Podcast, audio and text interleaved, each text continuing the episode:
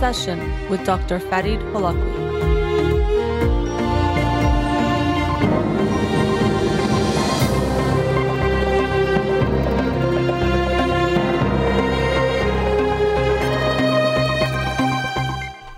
Good evening. Welcome to In Session. I'm your host, Dr. Farid Holakouee, and I'll be with you for the next hour here on Radio Hamrah. Studio number to call in 310 441 0555.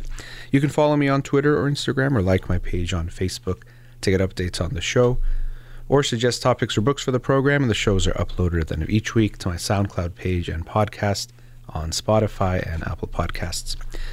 The book of the week for this week that I'll talk about on next week's show It'll be next Wednesday. Next Monday is Memorial Day, a holiday here in the United States.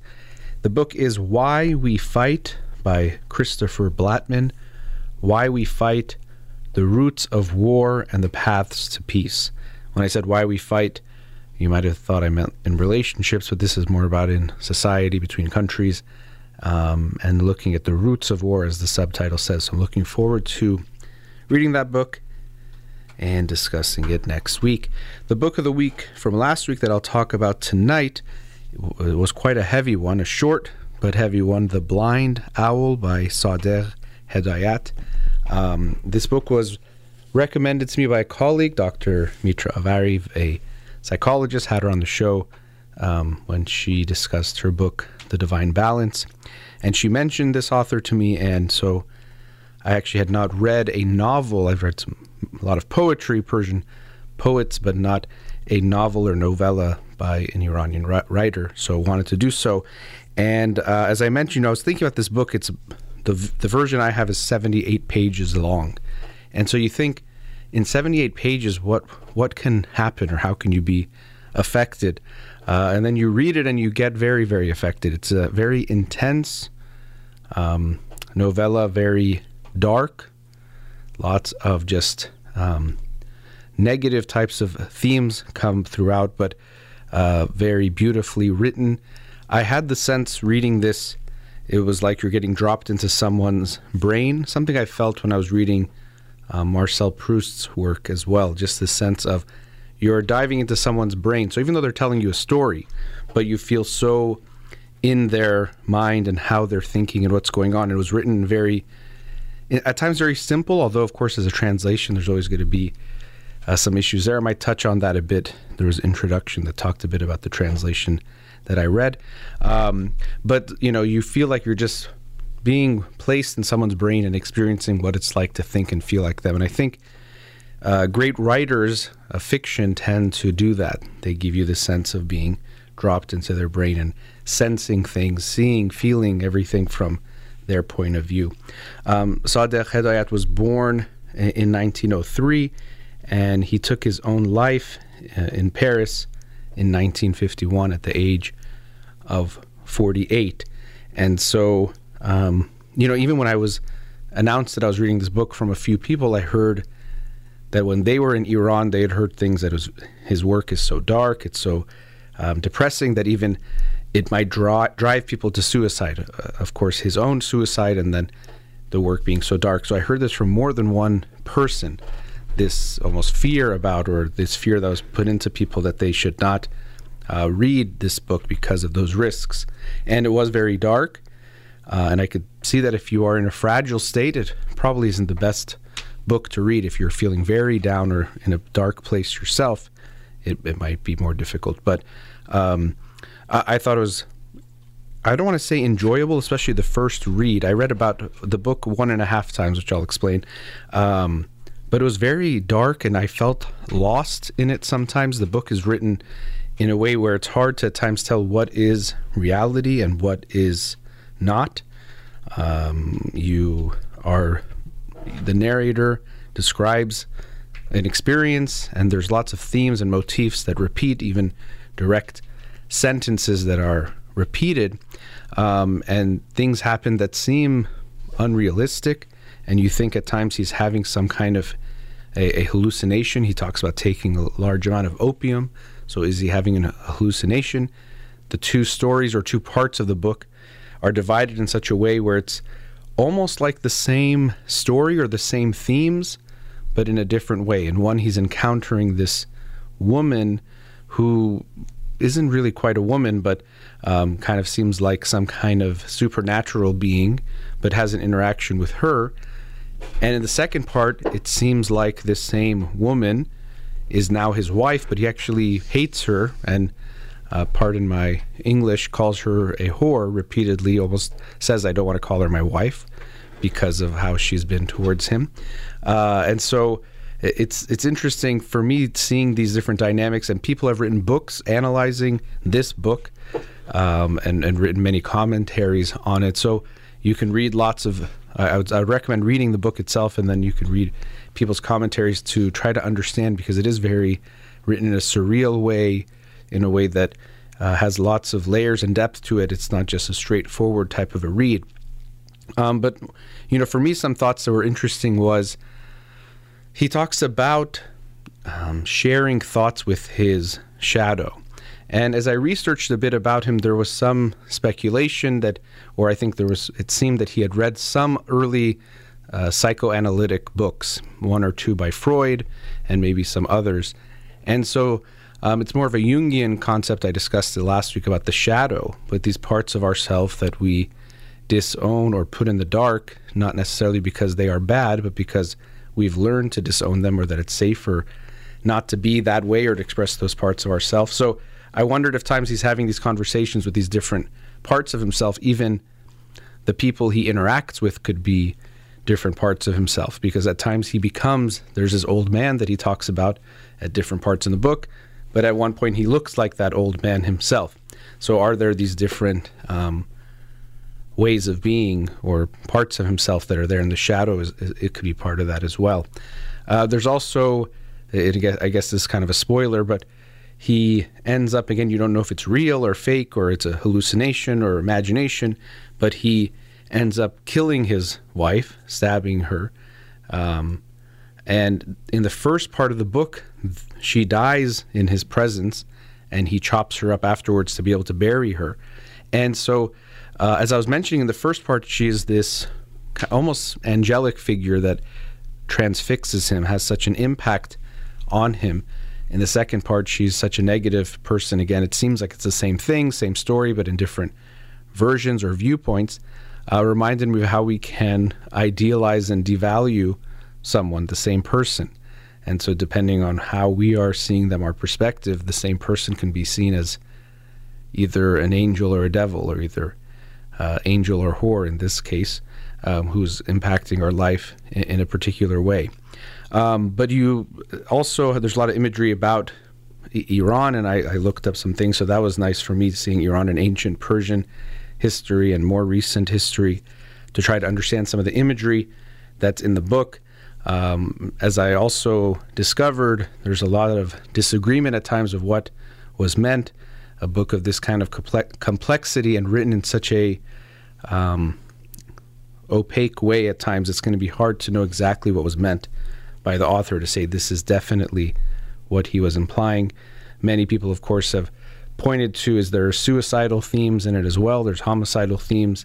When we consider his own suicide, was he himself tormented? When you read the book, you don't get the sense of someone who's having a good, positive experience. There's a lot of darkness in it. And so I read the book one time through. It's not very long, as I mentioned. And the first read through, I only read it halfway the second time, but the first read through, I felt very lost in it, which I think could be part of the experience because you don't really know um, what's going on. Is this part of the hallucination? Who is he talking about exactly? There's even confusion in the story. Is his uncle his uncle or his father? If you read the book, you'll see why there's that confusion. They were identical twins. Um, but there's a lot of confusion I had that actually made me feel almost uncomfortable. I realized as I was reading it, uh, I wouldn't say it was making me down in a sense, but almost agitated in the sense of not sure what's going on. The themes were very dark. Lots of things were coming up that were negative. But I recognized I had this sense of apprehension, agitation. Um, and, and when I finished the book, it had some sense of resolution that it was completed, and then I was trying to process it a bit and took some time. And then after about a day, I read the first segment again, And I realized I had such a different experience reading it that second time. Um, possibly knowing some of the elements of the second part, I'm not sure, but I felt more calm reading it. Possibly because I knew what was what was coming next to a degree. Um, kind of like if you're seeing a horror movie and you know now what's going to happen, it's a little bit less scary when things jump out or things happen because you can anticipate them, whereas the first time you can't do so. I remember the movie The Joker, which came out, I think, about three years ago. I saw that movie twice, and the first time I remember this edge of my seat feeling of, what is he going to do? That was terrifying. That was very scary. And the second time, although it was still dark, I had less of that anxiety and agitation about what was going to happen next. So maybe that's what it was the second time around reading that first segment, although the first segment has some dark elements to it, but definitely it's lighter than the second part of the book where he's in this horrible marriage with this woman who won't even consummate the marriage with him, but will be with many other men, and he is sickly and and old and in ill health and not doing well. So the second part is definitely uh, heavier and darker. So uh, I'd like to actually read the second part and see if I still experience that part as more comfortable the second time around. Um, but it was interesting for me as I read the first half. Again, it felt like a different book. It felt very different to me than than the first time around, which was was quite interesting. And so uh, I should also mention, uh, as I said, the translation of any kind of a foreign book, a book in a different language, we always have to be mindful that that's going to have an effect. And I would wonder, I, I, would probably lose some of the words if I heard it in its original, but my Farsi is not good enough to read the book, but to listen to it in audio form, I was thinking about that to see what that experience would be like. I'm sure so much is lost in translation. And uh, this edition I have was translated by Naveed Noori, and it says it's uh, based on the Bombay edition. And he explains in the introduction, which itself was about 20 pages, um, different aspects of different translations and how he believes there were some mistakes in earlier editions because of things that happened that he explains and how things were transcribed and then printed and whatnot. Um, but was also interesting is he mentioned something called domestication versus foreignization in translation. And so domestication is when the translator makes the um, the, the the text a little bit more readable into the language, but they often have to change a lot to make it more readable in the language they're translating it into. And so we have more fluency, that's the emphasis. Whereas in foreignization, the emphasis is more on keeping the original um, source language and culture, even if it makes it a bit less fluent to read. And so he says that he chose foreignization more to try to keep as much as possible to the original. And at times to do that, he also uh, would not translate certain words. So um, I can see if I can find one of those where it would have something. One of them was even things like osh, and then on the bottom would say uh, like a regional, a soup that has regional um, uh, different variations based on where you are. But there's places that like things that were more historical, like uh, monetary units that were used um, prior to the 20th century that might have indicated that there was some connection with history. Um, let's see if I can find one of those words here. But he tried not to translate words if he felt that you would lose something. Even Nowruz was left as Nowruz and then translated as to how it is, um, you know, m- what it means. Or here we have Ainea Der, which I actually have not heard, but a mirror that shows the reflection of a person as skinny, sallow, and unhealthy. So he decided to go for that more foreignization, which I actually thought would be good because I wanted to keep it as close to the original in the ways that you can preserve that, uh, even if it's a little bit less fluent, meaning some of the words might not be the ones we use as commonly or might not read uh, as smoothly in that sense. But anyway, I'm glad I read this book because uh, from what I researched on uh, Sadegh Hedayati, he's considered one of the great writers. Some consider him the best writer, especially of the 20th century Iranian literature. And so to read a work of his for me was was important. Uh, it was an interesting experience. That's, that's how I describe the book. It's not that you, obviously, I read a lot of nonfiction for the show, Um, you're going to learn specific things like facts or information, but I had an experience reading it and it was quite fascinating in that sense. So, again, it's dark. If you're feeling um, in a lower state of being or lower state of mood, uh, might not be the best book. It could have an effect on you. I wouldn't want to scare anyone in the sense of it's going to make you suicidal, as I was warned or people had mentioned to me. Um, but nonetheless, is a dark book, but I still found it fascinating, quite interesting. Uh, again, that's The Blind Owl by Sadegh Hedayat. All right, let's go to a commercial break. We'll be right back. Welcome back. So, in the first segment, I was talking about the book The Blind Owl by Sadegh Hedayat. And as I mentioned, he uh, took his own life in uh, 1951 at the age of 48. Um, and so, you know, I was thinking about suicide as I read the book. And afterwards, as I mentioned, people told me about those warnings and things that they had heard themselves. Um, and, and, in the book, you also see themes of exclusion that he doesn't want to be this this narrator part of the rabble, like the the the mess, the rest of uh, people or the the main. Um, I guess how do you define rabble? I'm going to look it up just to make sure I'm getting it. It could be either a disorderly crowd, but it's usually ordinary people, which is how he seems to mean it. And the rabble comes up that word often. I don't know the original in Persian, um, but feeling excluded, feeling not part of, and so that can mean lots of things to me. as part of society being not good, and there's things about it that are bad, and you to be part of that, or as part of being excluded, not being part of um, the accepted group or accepted people. And so often when we look at something like suicide, it can be related to not feeling accepted, not feeling like you are um, part of your group. Even some have argued that there could be some evolutionary understanding of it in that way that why would we even have these types of thoughts or why would they be there? Uh, I think we always have to be careful because sometimes not everything we experience as humans is going to be productive or adaptive. Uh, there could be something that's related to something else that's positive in some way, but might have negatives. But nonetheless, uh, thinking about um, suicide and talking about suicide are things that I try to keep in mind. Of course, as a therapist, we always have that in mind. We have a, that awareness that it is, if you want to call it one, the biggest hazard we can have that we have to protect our clients against. It probably is that. And even when we discuss therapy, we begin therapy, we have to share the limits of confidentiality. So, confidentiality is so vital to have a therapeutic alliance and relationship that the client feels comfortable and safe that the therapist will not share with anyone what they're talking about.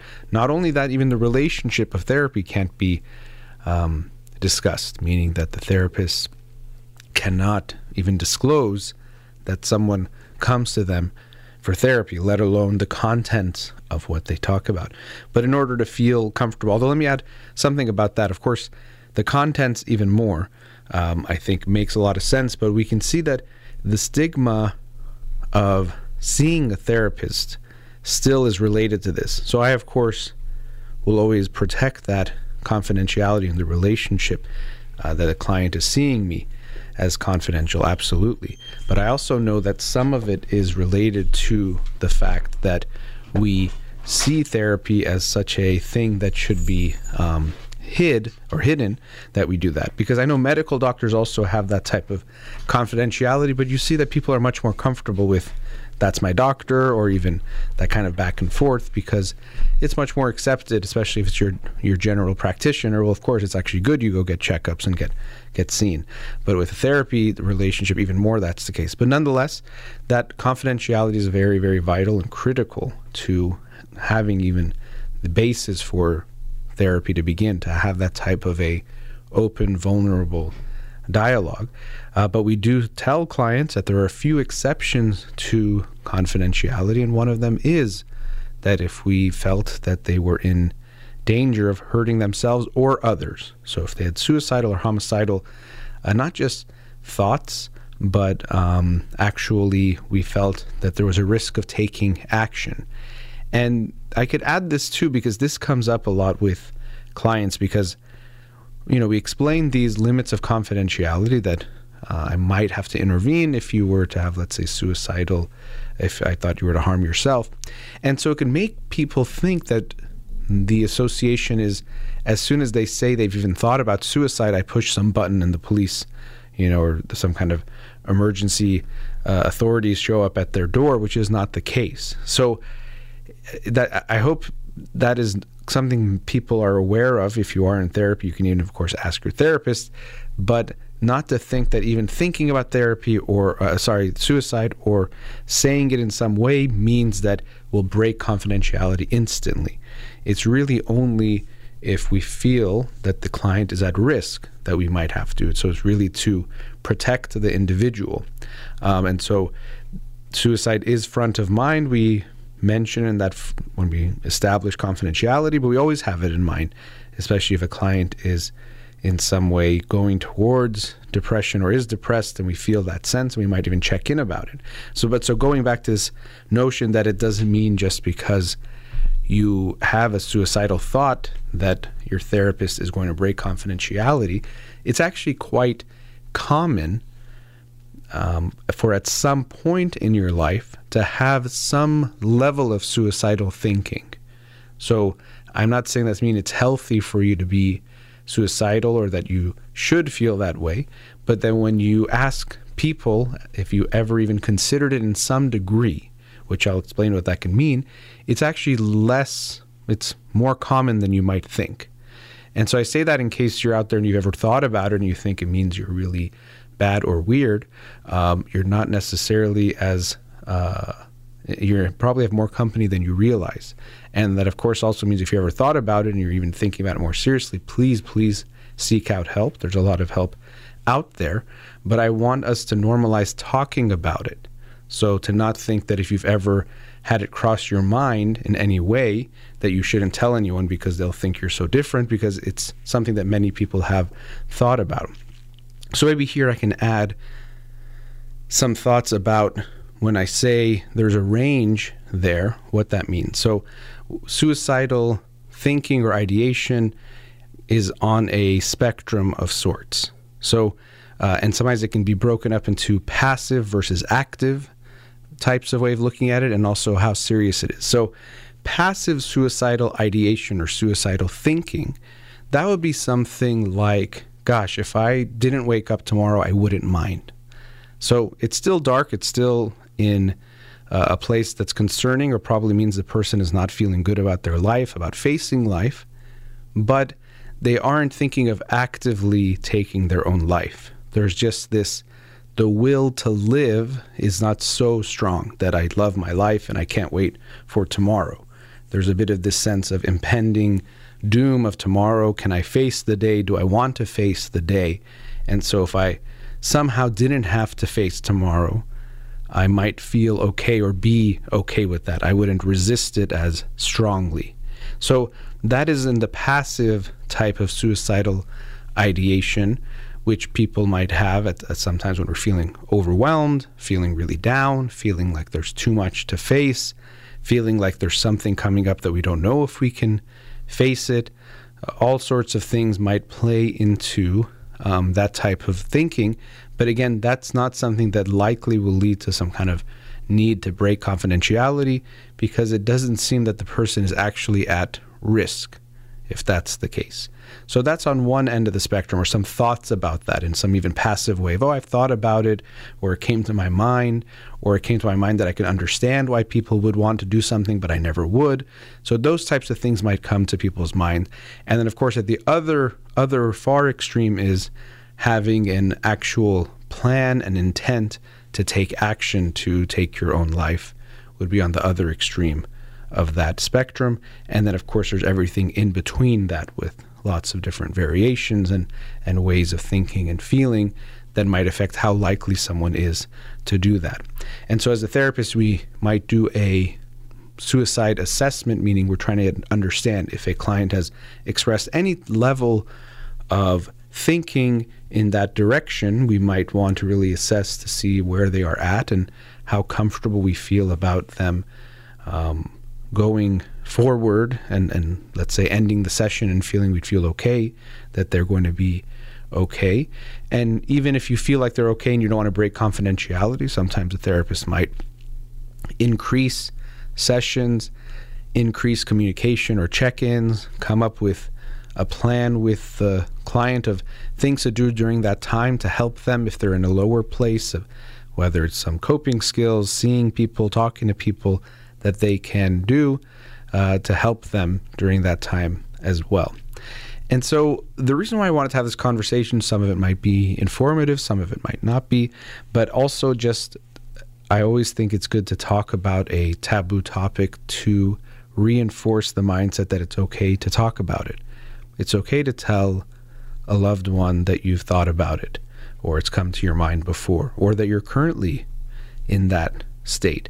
And I hope both people hearing this will feel more comfortable sharing it, but also if you're hearing it, that you'll be okay to hear it as well. That again, it is scary. We hear that word. I understand. It's a very a loaded word, and as it should be, it is something very serious. But just because it's something serious doesn't mean we can't handle it. Doesn't mean we can't talk about it. Because I can't tell you the number of times, whether it's professionally or just I've heard this or I've heard it from colleagues, that parents will say that their teenagers somehow alluded to suicide, but the parents just said, "Oh, I think my kid was just saying something." And yes, people sometimes say certain things and they might be saying something as a joke or in passing or in jest or to exaggerate how bad they feel or something. Uh, those things are all possible, but people, of course, genuinely have those thoughts and feelings as well. And so I would always err on the conservative side, meaning that if someone says something in passing, I would rather be the one who misses what they mean and takes it seriously rather than to go the other way around. Because often, what I have felt when people respond in that way is not just they've done a, a genuine assessment or they have really are attuned with the person they're talking about. It's very often an act of denial that it's so scary to think the possibility that our loved one, our child, or whoever it is, is considering suicide in any way that we'd rather just pretend like it's not there and hope it goes away or it's just something they said and it's not real rather than take it seriously. Because we also might feel ill-equipped. What do i what does that even mean taking it seriously? What do i do? Uh, if i open up that conversation what am i supposed to do with what my child says whatever that might be so we'd rather avoid it we tend to avoid things that make us feel uncomfortable especially if we feel like we can't handle it and so this could be one of those types of topics and so what I would recommend is let's say your child said it, oh, you know, I, this happened, or if this happens, I'm going to to kill myself, or something along those lines. If it's right that moment, let's say they go to their room or whatever it is, the next time you can to just bring it up to them. You know, hey, you said this out there, and I just wanted to check in with you about that. And they might say, oh, I was just mad. I just yelled something, um, which is okay. And you can still explore it further. Like, okay, I just want you to know that I'm always here for you. Um, I take that kind of a expression very seriously because uh, I care about you, I love you, I want to make sure you're okay, and and to me that's something serious. And so often people say, well, people might use that manipulative, manipulatively, which can happen. I wouldn't go there first. Is it possible? Of course, people can use almost anything in that way uh, as a way to emotionally hijack a situation. But still, I would err on the side of calling it out as real because if they're using it in that manipulative way, you are making it more real by saying, okay, if you're going to say that, we're going to take action. So if you really are feeling that way, we might have to call an ambulance or take you to the hospital to make sure you're protected and you're safe because we don't want anyone to obviously use that as some kind of threat. Well, give me this, or I might be suicidal, or something like that. So we say, okay, well, if you are, then we have to take action. We have to do something about it. So I would always err on the side of this is real. This is not manipulative. This is not just something as a joke or exaggerated or fake or a phase or something like that. Because what we do see is yes, can, can I say we're going to prevent every suicide? I mean, I think that's possible, but I think can we prevent many of them? Yes, definitely. Because we do see that there are signs and things people say to tell certain people, express in a certain way that gives us some insight into that possibility. But too often we are afraid to go there, too afraid to have the conversation to even allow for us to be there for them. And being there for them doesn't mean you have to fix it all yourself. There are resources, whether you have to call uh, an ambulance, call um, the PET team, or whatever it is in your locality that will respond to psychiatric emergencies or take the person to the hospital to make sure they are okay. There are things you can do. You don't have to do it all by yourself, but there are ways to help. But you can't help if you don't know the problem or you don't really ask about the problem to see what it is. So I hope you will be bold when it comes to this topic. Suicide is something difficult to talk about. I totally can understand that. Even for me, I feel it every time I'm saying suicide here on the air. I do say it with its actual word and name to make it less and less taboo. But as a therapist who has been doing this for many years, it still is a charged word and a super charged topic. So I understand that. But I hope we will recognize that it's so charged because it's something so serious and important and literally a matter of life and death. So we can be bold and try to embrace it and face that, or we can go away from it, recognizing that it could cost someone's life. I think the choice is easy, as lots of things are. It's simple, but doesn't mean it's easy to execute it, but it's an easy decision. And I hope we go will go towards that rather than away. All right, let's go to our last commercial break. We'll be right back.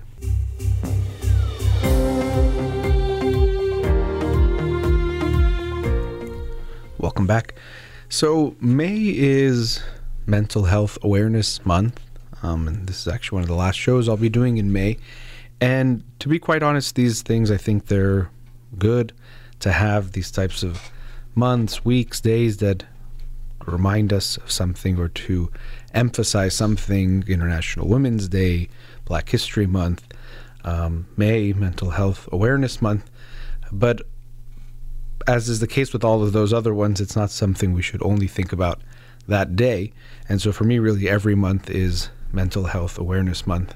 Uh, doing this show now for eight years, and that is essentially the focus every time is on mental health awareness. As I was talking about the last segment, talking about suicide, talking about issues related to mental health that we have made or that continue to be taboo and stigmatized because when things are taboo and stigma, people suffer in silence and they suffer unnecessarily.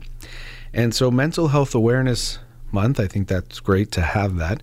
I also can see how um, it's another one of those that I sometimes think of in the future won't be necessary, and I look forward to that future because mental health will be so commonplace or considered so much a part of the way we think about things that there won't be some extra need to think of it in a, in a different way or to make sure we don't forget it because it's going to be so prominent in the way that we view things or think about things. And it's so much part of our human experience.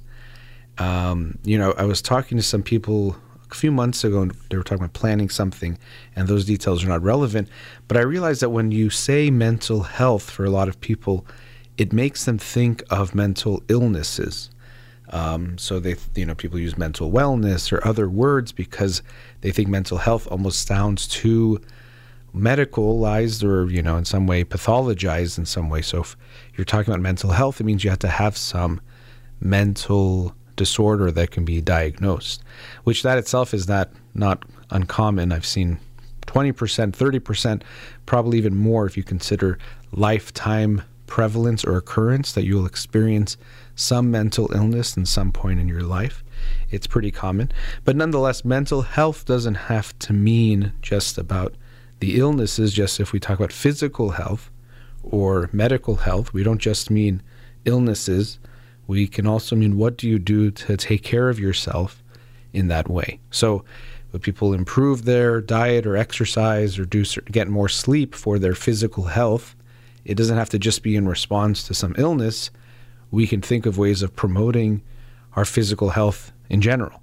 And similarly, we can um, do things to promote our mental health and to have that front of mind, which is why that's good. Mental health awareness, bringing it to more awareness.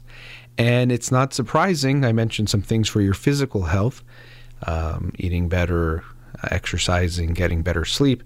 All of those things are going to be good for your mental health as well, because uh, we could see that our ways of differentiating the human experience often are ways of slicing a pie, but you can slice it in different ways.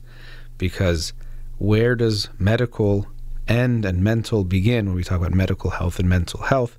The line is much more blurry and overlaps actually more than anything in the sense that anything that we consider medical has mental health components, anything we consider mental health has medical sides to it as well. Any feeling that we have that we consider, you know, we tend to think of our feelings kind of happening in our head, but then they also experience in our body. Um, it has physical manifestations, right? If you're anxious and you feel a tightness in your chest, is that tightness in your chest just mental health? Is it only related to that? Or is it also related to physical and men- medical health?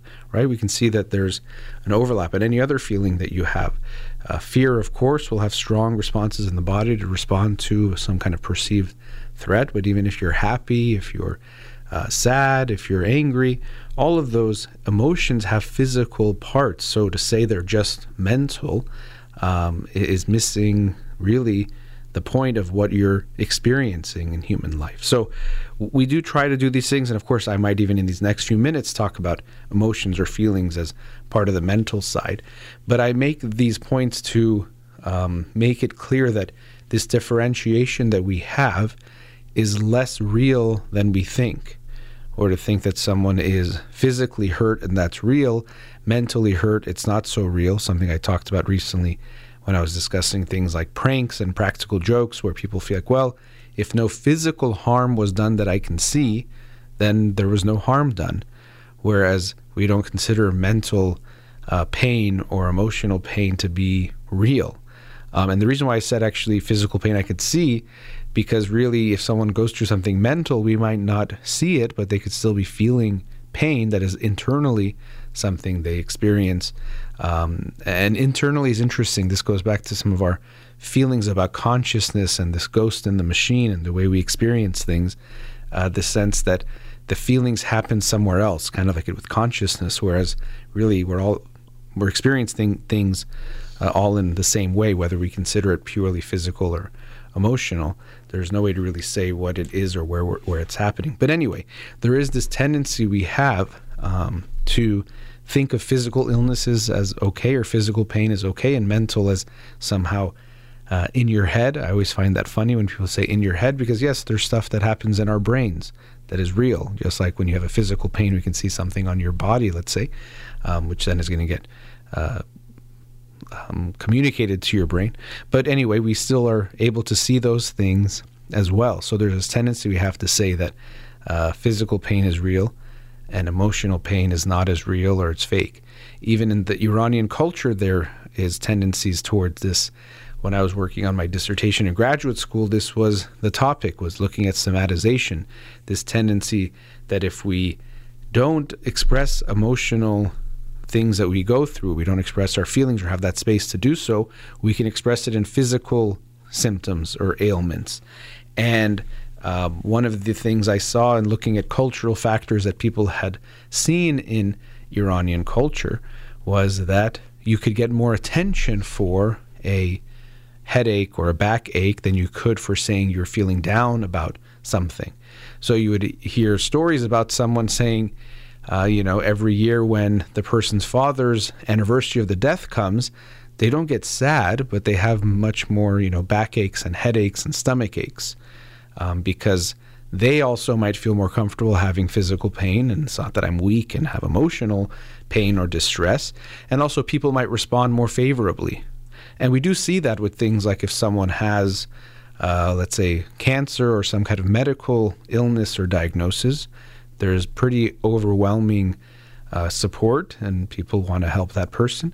But if they say someone has OCD or um, bipolar disorder, the response might be very different. We tend to blame the individual going through it or think it's somehow their fault or also they're kind of crazy or weird or all these things even though it's things that we all uh, go through and can experience in different ways and there's nothing about them that we can say is something wrong but the support you are to get is likely going to be quite less if you are saying you're going through a mental illness unfortunately thankfully we are moving away from that and more towards having empathy and compassion for people who are going through a mental illness or a mental struggle, which I think is wonderful, recognizing that mental health is part of our health and our well being.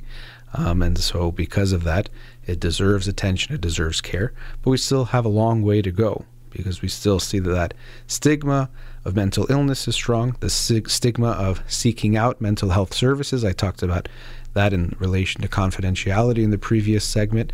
Um, all of these things are still quite strong, strongly there. And so, as a therapist, I've seen in my, um, you know, over 10 years of seeing clients changes in how people feel overall about seeking therapy. But still, when people come to therapy, there's often uh, this sense that they've been suffering for a long time and now finally are going. Or people have told me to go for years or mentioned I should go to therapy and now I'm finally doing it. And often it's because of these stigmas of I don't want to be someone who goes to therapy or who needs therapy. And so, you know, I'm not going to go. And so we suffer unnecessarily because getting help feels weak, feels like it's going to mark us in some negative way. And that's really unfortunate. I actually had therapy this morning. I, started again a few months ago, and so I got to go to therapy this morning, and I'm glad I did. And I encourage you to do so and not to see it as a sign of any kind of weakness or that you're crazy, but actually that you're taking your mental health seriously and you want to understand yourself better and to take care of yourself. So it's nothing that we need to be ashamed of or or to hide. It's something that we can share openly, and that's why I mention it. So hopefully it'll encourage others to feel that way as well. And if someone can't handle you saying that you go to therapy, um, you know, that's unfortunate. And maybe if you, that's the way you think, that's not someone for you. You might be very different from one another. I've seen some memes, things like, uh, forget sending nudes, send me your receipts from therapy or something like that, which I think is kind of funny. Um, but the sense that I'd rather see that you're working on yourself or trying to understand yourself rather than your physical body being the thing or seeing it in that way. Um, but coming back to this theme of mental health and seeing it in a certain way and even the importance of it. So I was mentioning that there is this blurry line, but um, when I consider our experience, uh, really what makes life worth living or what we are enjoying in life are the feelings. And I do think there is this connection between the physical and the what we call emotional. They all have that component to it. So uh, don't get me wrong, I could see how that's a big part of it as well. You can't have those feelings without the physical. But when we consider what we're doing in life, I think, especially as human beings, when we see that we are physical beings, but who have this emotional, some would say spiritual, but let's just say emotional experience. If we have this emotional experience, those are the parts that tend to give life meaning. The emotional things that we go through and experience, even the ups and downs, make it meaningful, the challenges that we encounter. So we can see that the mental, even to me, in some ways, not to say it's more significant, but it's a more significant part of what gives us meaning. We take care of our physical body to make sure we're okay and healthy, to then be able to live life, to then have experiences that feel in a certain way. So uh, I can imagine someone hearing this years from now and saying, well, um, and maybe even right now, but there's a way that we see the physical and the emotional is so the same that my differentiation might be meaningless. But nonetheless, in this world that we live in that still sees medical and mental as so different and the physical and the emotional as so different and the physical and the medical being more important or more superior, I hope we can actually recognize that it's really the feelings that make life worth living. When you think of loving someone or feeling connected to someone or those things we have, we consider the emotional experience as the one that really has value, not just something physical being what we are striving for or try to experience. So, just some thoughts about that. May is Mental Health Awareness Month. If you have never been to therapy, I highly encourage that you go. it is not something weird or abnormal. It's something where you have a, a special type of conversation with someone who's going to be there for you to help you understand yourself better and to understand your mental health, your your personal relationship with yourself and with others in a way that will help you grow. It's nothing to be afraid of, nothing to be embarrassed about or ashamed of. Uh, and I hope if you have any mental health challenges, you recognize you're not alone and seek out some help because you deserve that, and the help is out there. All right, that brings us to the end of tonight's show. Big thank you to Amir here in the studio. You've been listening to In Session with Dr. Fadi Holakouee. Have a wonderful night.